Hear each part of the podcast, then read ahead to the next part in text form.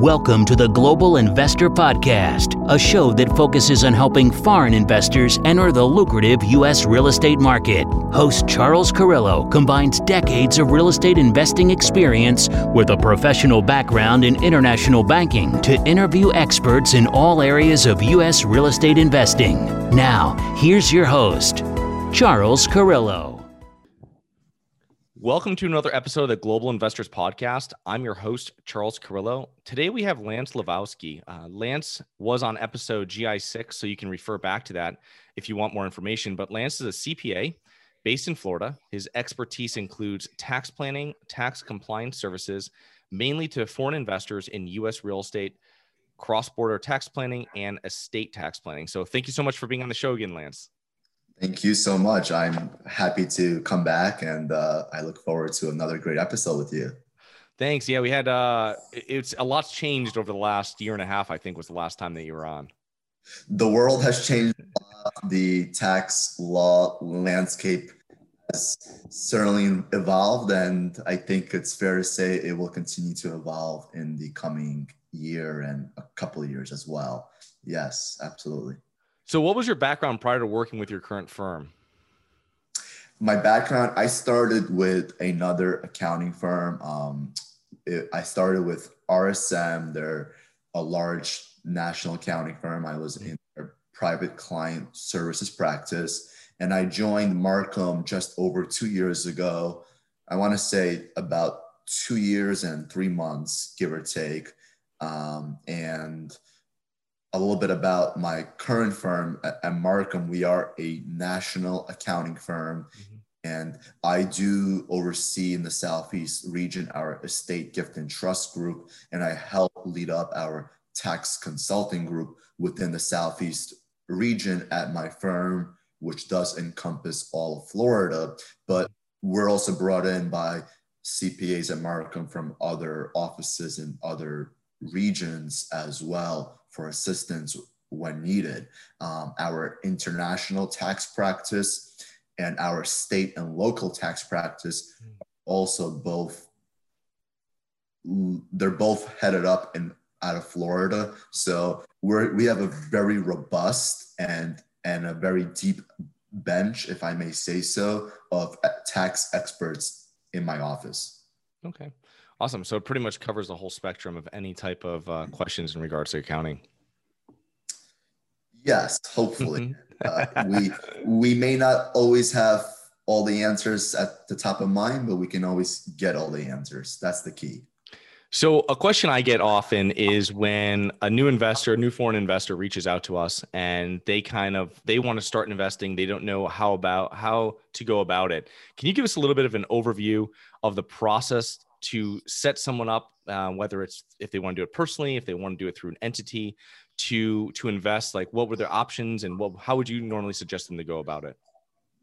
Sure. So when a new foreign investor first reaches out, um, I generally ask a series of questions, and of course, that would include what what country they are from. The United States does have income tax treaties with many countries, and we have estate tax treaties with I think only about 14 countries, but income tax treaties with most countries out there we do. So it's important to understand um, what what your citizenship is, wh- which countries you're a citizen of, but also which countries you are a resident of for tax purposes. And I also want to know how much capital you plan on investing in the US. Because if an investor tells me they plan on putting 50 grand in the US compared to, let's say, 5 million, my recommendations will be different because I, I always tell every client or prospective client you have to take into account the cost of professional fees. And those professional fees namely include legal and CPA fees, right? Paying someone like myself and then and then attorneys. And for a fifty thousand dollar investment, it's not necessarily in in um, a client's best interest to undergo the same type of planning as someone that might be making a $5 million investment in the United States. With respect to what options an investor has, so I'll, I'll kind of go down the list um, briefly. I don't want to dwell too much on any one option, but an investor can certainly invest in their personal name. Uh, to do that, they would need to obtain an ITIN, which is a, a tax ID number for for taxpayers that do not have a social security number. And getting an, an ITIN, there is an application that gets submitted with the IRS on a form W7 and supporting documentation does need to be submitted, such as a certified copy of a, a passport and other documentation. So the IRS can validate you, you are who you say you are. Um, your other option of obtaining an ITIN is to go through what's called an IRS certified acceptance agent, which actually my firm, we are a certified acceptance agent, which what that does is it streamlines the process for a foreign investor because what we do is we actually get on a Skype or a FaceTime interview with the client. We do the certification we certify the passport in house and we send all the documentation to the IRS. What does this mean for the investor? Well, really, two things. The turnaround time is cut in half.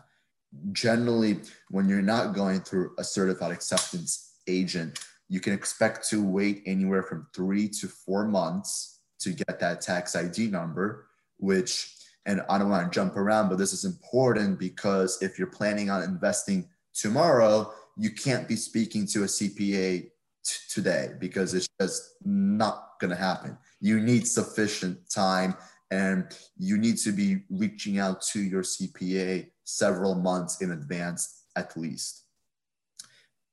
Getting back to the benefits. So I said using a certified acceptance agent, you do cut the time in half um, we have a much quicker turnaround time that is less than the three to four months. But in my opinion, the more the even more attractive benefit is that the foreign investor gets to hold on to their passport. No one wants to let go of their passport, having to mail it uh, overseas to the IRS. Um, it's a, it can be worrisome. In some cases, the IRS will allow you to go to your local embassy or consulate to get it to get it certified and and and so forth but but still that requires additional work on your part. So i do recommend using a certified acceptance agent when possible.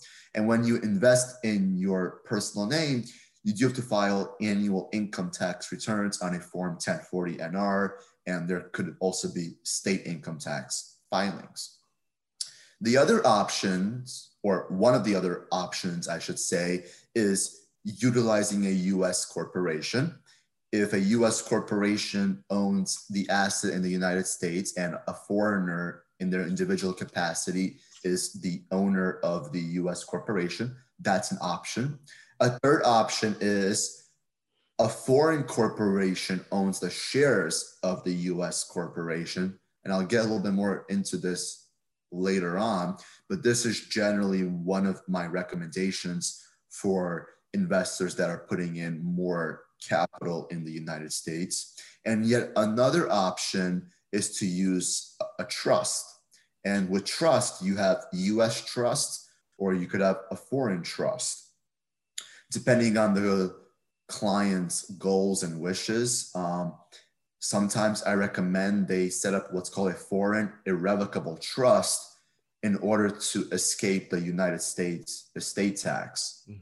Um, and I don't know, Charles, if you'll be asking me more about that, or if you if you'd like me to get into the state tax regime now, I'm happy to do so as well. Yeah, if you don't mind touching on that, because that's something that differs greatly between U.S. investors and foreign investors. Yeah, I'm happy to do so. So, U.S taxpayers or US individuals, I should say, um, that are a United States citizen, our we get to gift away or die under current law about $11.5 million in assets. So most individuals will never have that much in assets and they'll never pay the estate tax. The estate tax is think of it as a death tax because that's truly what it is. And it is truly a double tax assessed by the United States government. Um, and it works together with the gift tax regime. They go hand in hand. As a matter of fact, for US persons, they are what's called it's a unified credit and they move up and down together. Again, this is under current law. You'll hear me continuing to say that because we do have a new administration coming in and this episode is being recorded December of 2020. So just keep in mind that um, there will be a lot of political changes in the United States in this next year, and I'm sure there will be more changes within the next two to four years as well in our Congress, which ultimately set the tax laws. But if you're a non resident alien, which is the term that the government refers to when you're a foreign investor, you don't get to die or gift away with $11.5 million. You actually, your exemption is actually only $60,000. And on all of your United States situs assets at death as a foreigner will be subject to a 40% estate tax over and above $60,000. And that's huge because you could just buy, you could have a, a foreigner that is not interested in investment and they just want to buy a condo in I'll use Miami as an example because I'm so so close and they buy a condo as their second home or third home wherever the case is. More often than not no one even tells them about the US estate tax and a nice condo in Miami can easily be a million plus and lo and behold at some point if they're lucky enough, a tax advisor might actually tell them, hey, you have an estate tax problem. If they're not lucky, well, their family, their beneficiaries have to come up with substantial cash when that owner, the foreigner, passes away, because that is a 40% tax and it is due within nine months. And the last thing you want is the family to have to liquidate assets to pay a tax bill. Oh, that's that's crazy. That's a huge a huge um a huge difference in what can happen if you if you haven't planned correctly. Um, I, you you you talked a little bit about the new administration, and obviously nothing's in stone. We've only heard. I imagine you've been speaking to some of your clients and um, to be aware of uh, certain changes and anticipated changes. Can you give us a little overview of what you think might change with the new Biden administration versus where what was happening with Trump? Yeah, um, I'm happy to do so. So let me first share that at, as it stands today, we still do not know who will control the Senate. And the Senate control is extremely important ultimately in any tax law changes because remember, it is Congress that that sets the law and the president will of course support it and sign it when they're in agreement um, i believe it's january 5th of 2021 when we'll know who controls the senate if the democrats win the remaining two runoff seats in the senate um, they will have control by means that our future vice president current vice president elect Harris, she will have what's called a tiebreaker vote in, in the Senate. And presumably, um, the Senate and the House Democrats would work together with the new White House administration in passing tax law changes. There is a lot in Biden's proposals um, when he was running.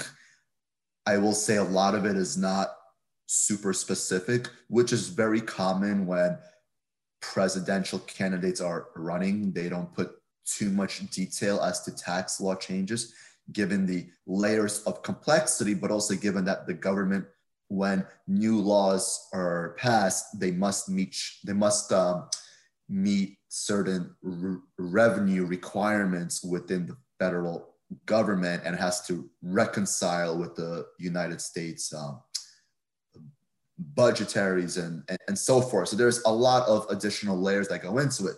But it, one of the things that I believe he will change is the United States corporate income tax rate, which under Trump was reduced from 35% to 21%. Biden's proposal, I believe, calls for a 28% corporate income tax rate. So it seems like he kind of want to he wants to meet halfway. Um, I think that would be one of the measures that is more likely than not to change. And as foreign investors, when you're speaking to your tax advisors as to possible structures, you know, it's frequently when I'm speaking to clients, I explain to them you could form a US corporation with that foreign corporation blocker. And of course, you have the corporate income tax rate, or you could be investing in a US LLC um, directly.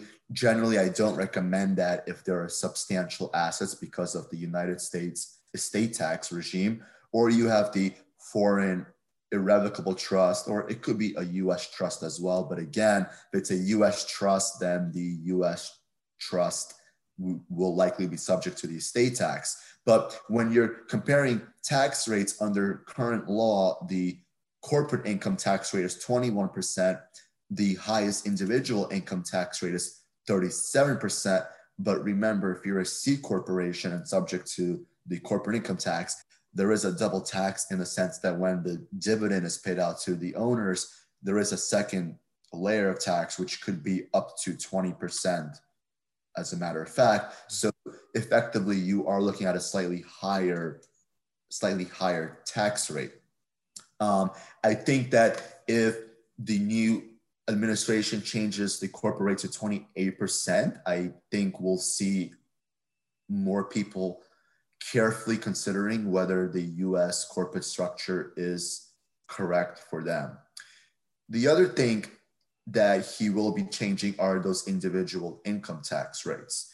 So, foreign investors, when you have rental properties, generally speaking, when you own a rental property, it's there, there, there's two types of tax classifications for foreign investors. There's what's called fixed, determinable, um, annual, and periodic.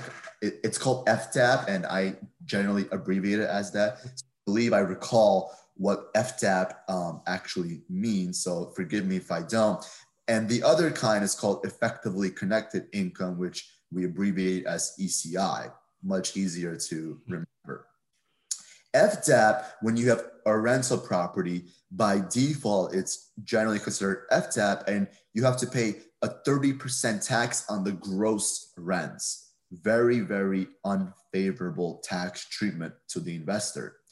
Unless your US activity rises to the level of a trade or business in which it becomes effectively connected income to a United States trade or business, and you get to be taxed the same as a US resident or a US citizen, where you're taxed at our marginal income tax brackets, and the brackets do um, do change a lot. I think under in 2020, for example, if you're a single taxpayer, the highest bracket doesn't kick into about 420 or 450 thousand dollars of taxable income, and that highest bracket is 37 percent you could be in the lowest bracket, which which is 10%, if I recall correctly. Um, so there, you generally, when you're buying a couple of rental properties, you are likely will be in the lowest tax bracket. You may not even be in a tax bracket because after depreciation, you might actually have a taxable loss, even though you're cash flowing positive. But I bring this up because I do think that one of the things that he will change is that highest rate, which is currently 37%. Biden does want to revert it to the pre Trump era highest rate, which was 39.6%. So we're looking at about a 3% rate differential. Now, Charles, you and your listeners might say, hey, Lance, most of us are not in that bracket. This will not affect us. But here's the thing if he reverts to the pre Trump individual tax rate changes, the brackets will actually become more compressed. And what I mean by that is more income will be taxed at higher marginal rates because the Tax Cuts and Jobs Act, which was passed at the end of 2017, effective for 2018 under the Trump administration and the, the Congress back then, they expanded the tax brackets. So where you could, most clients, what they would have is their higher levels of income were taxed at lower brackets because the brackets were expanded. Yeah. That actually helps a lot of people. The other thing that I think will be changed because it's in Biden's current proposal is the 20% qualified business income deduction. And, mm-hmm. and I know we don't have time for me to get into all the details and mechanics. It's an extremely complicated area of the tax law. But generally speaking, when you're a US trade or business in rental property, assuming you qualify, you get what under code section 199 cap A, a 20% deduction. A lot of my foreign investors come to me and they want to invest in other people's deals as an LP. And frequently, that LP at the partnership level might qualify as a qualified trader business. And that 20% deduction is passed through.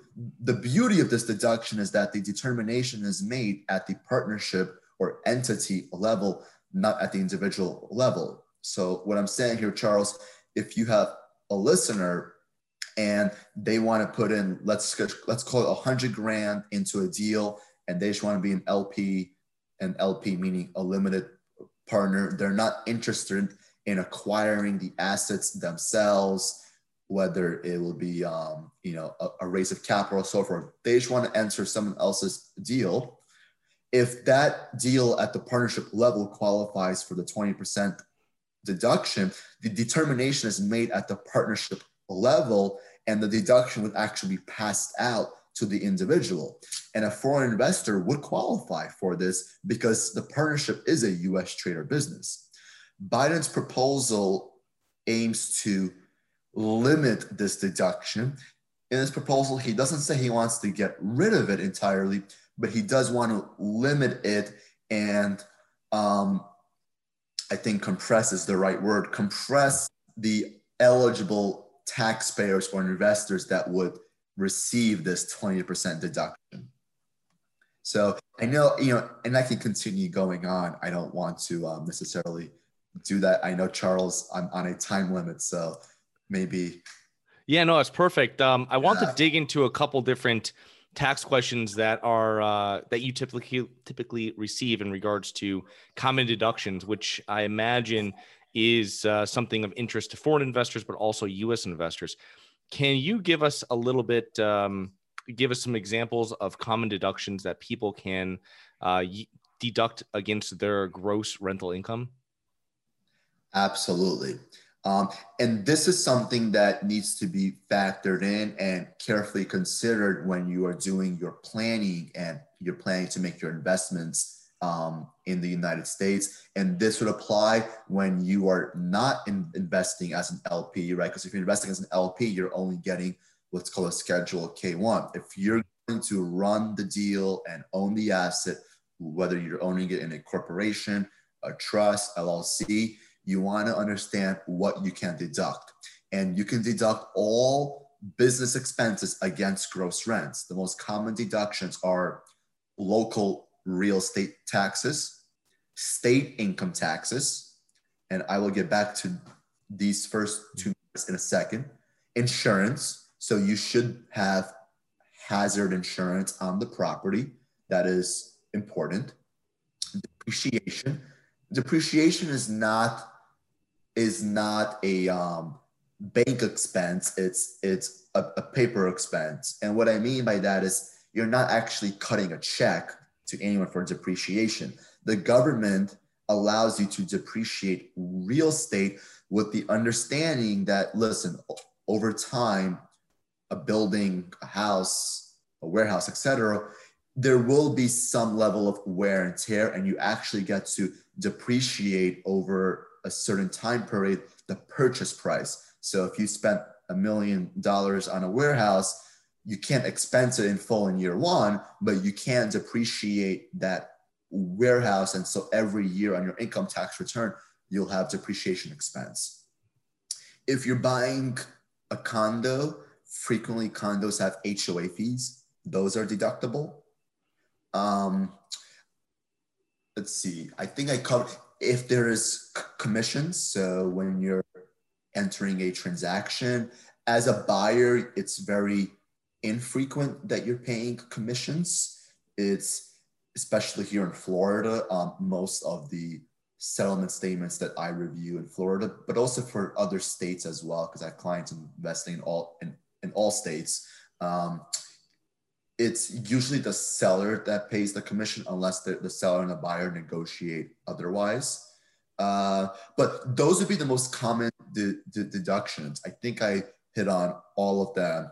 I, I, would also say landscaping. So if you have a house, um, you know, you and you're paying the landscaper or pest control. So any type of maintenance expense is deductible. And oh, I forgot the most important thing accounting fees, right? Paying accounting fees is a tax deduction against your gross rents as well. And this will apply to other professional fees, including legal fees as well. Now, Charles, if I can quickly, I want to go back to items one and two. I mentioned real estate taxes and state income taxes. Um, we have under the current tax law, there is a cap. It's called the SALT cap. And this isn't the SALT I'm found on the table. SALT stands for state and local tax. There is a cap that you can only deduct $10,000 annually against your I, I, on your income tax return of state and local taxes. But if you have a trade or business or an investment property, this cap does not apply with respect to those taxes. So if you have a rental property, I'll pick on New York. New York has high real estate taxes and has a state income tax system. It's very easy and and very quickly for a client of mine who's in New York or, or investing in New York to exceed that $10,000 between the real estate tax paid to the state of New York and the state income tax and potentially city income tax. That will be fully deductible, assuming it is treated as a trade or business or an investment property. Interesting. Yeah, that's one thing about the state income tax. So it's it's that important of a, a factor for uh, an investor to consider before they're making a, a decision to invest in a certain state. Absolutely. Um, one of the things and and charles you may be asking me so i forgive me if i'm jumping ahead but when investors come to me and they're seeking tax advice in my i view my job as also to help them understand the other the the other non-tax issues. The state investing in states is certainly a state income tax issue but also becomes a cash flow issue. You need to understand that if you're going to be acquiring a piece of property in California or New York versus a state like Florida, your cash flow um, may change. And you need to understand what that state income tax will be and also what your filing obligations will be. The more states you're in, the more the more spread out your US assets are, the additional filings you may have. And this is important because with every additional state income tax return filing, not only is there the tax, but there's also the CPA fees. And, and I say this to my clients again, you have to account for, for paying me, right? Um, or whoever your CPA is, because the more work there is, the bottom line is there will be additional time spent on the file and that will increase your accounting fees. And that's important to take into consideration accounting fees when you're planning on making an investment in the united states. It should be part of your business planning. Yeah, the other thing too is that we always talk about on the show a lot of scale of economy, scales of economy, and that's kind of you know buying all your real estate in one area. You can get deals on your management, all your other vendors. And on this is another sector too, is that on your taxes as well, it's something that you can minimize your fees if you're locating, um, you're, you're really targeting one location for your your investments. So that's a that's a great point that I wasn't even thinking about because us being down here in Florida, we don't have to pay those state income taxes. So right, absolutely. So I want to uh, just kind of a couple of questions here to follow up, and I know I, I presume that a lot of uh, or some of your U.S. and foreign clients have actually lost money when investing in real estate in the U.S. Not just paper losses, as we were talking about before with depreciation. In these situations, what mistakes do you commonly see uh, your clients making, or uh, mistakes that they had made um, in in previous transactions? The most common mistakes I see is not doing their due diligence. Um, they get pro forma numbers from the seller the asset and they take that as face value. And lo and behold once the client becomes the owner of the asset they see that expenses are not what they were stated on the pro forma they're much higher. The property is not in good condition requiring extensive rehab work.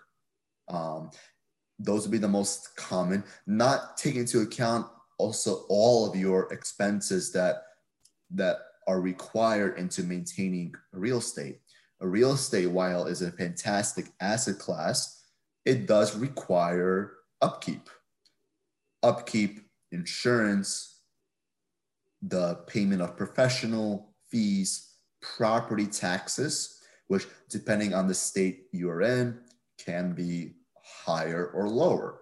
And so the bottom line is it's important to project from a cash flow perspective in advance what you anticipate the deal will truly return to you, what your ROI will be, and what will be that cash flow on a monthly and an annual basis. I would say most of my foreign clients that come to me, they want to, they they generally are not looking to invest in the US and exit within a couple of years. They're looking to stay in the U, in the U.S. investments, I should say, for a, a while and grow their U.S. portfolio.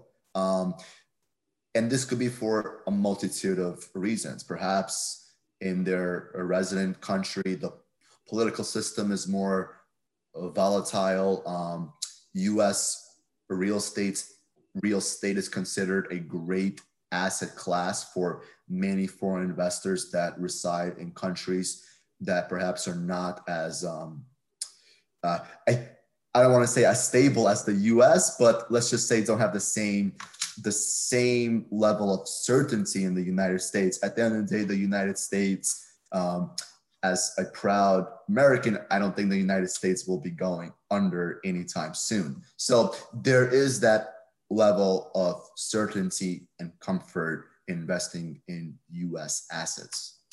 Yeah, no, for sure. And the other thing too is I always see is that um, people aren't looking at the actual numbers like you were mentioning.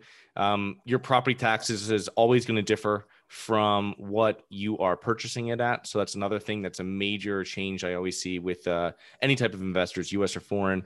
So it's really, and if you're not sure of the qual the um, condition of the property, make sure you have inspections and pay for someone to go out there with you. That's an actual license contractor, license uh, vendor, in whatever you're worried about um, there being an issue with to go out in that field and uh, to actually review the property and pay for it because uh, some of your best deals you're going to do are the ones you don't, right? So absolutely no, and those are gr- great points. Get an inspector out there. Um, that's an excellent point, Charles. And um, the other thing, I'll I'll have some as a bonus tip for your um, listeners. If you're buying, if you're buying residential property you need to be careful because if the if the seller was living in it, they may have had what's called homestead exemption. And where I'm getting at is their property tax bill may have been may have been lower under state law. And and again, I, I, I know I'm on a time crunch, but very, very quickly in Florida, for example, we have really fantastic homestead laws where property tax increases cannot go up more than a certain percentage on an annual basis. If you're buying a residence from someone in Florida, as an example, and they have owned that property for many, many years. And you might even go to the county tax collector and say, the property tax bill is only $5,000.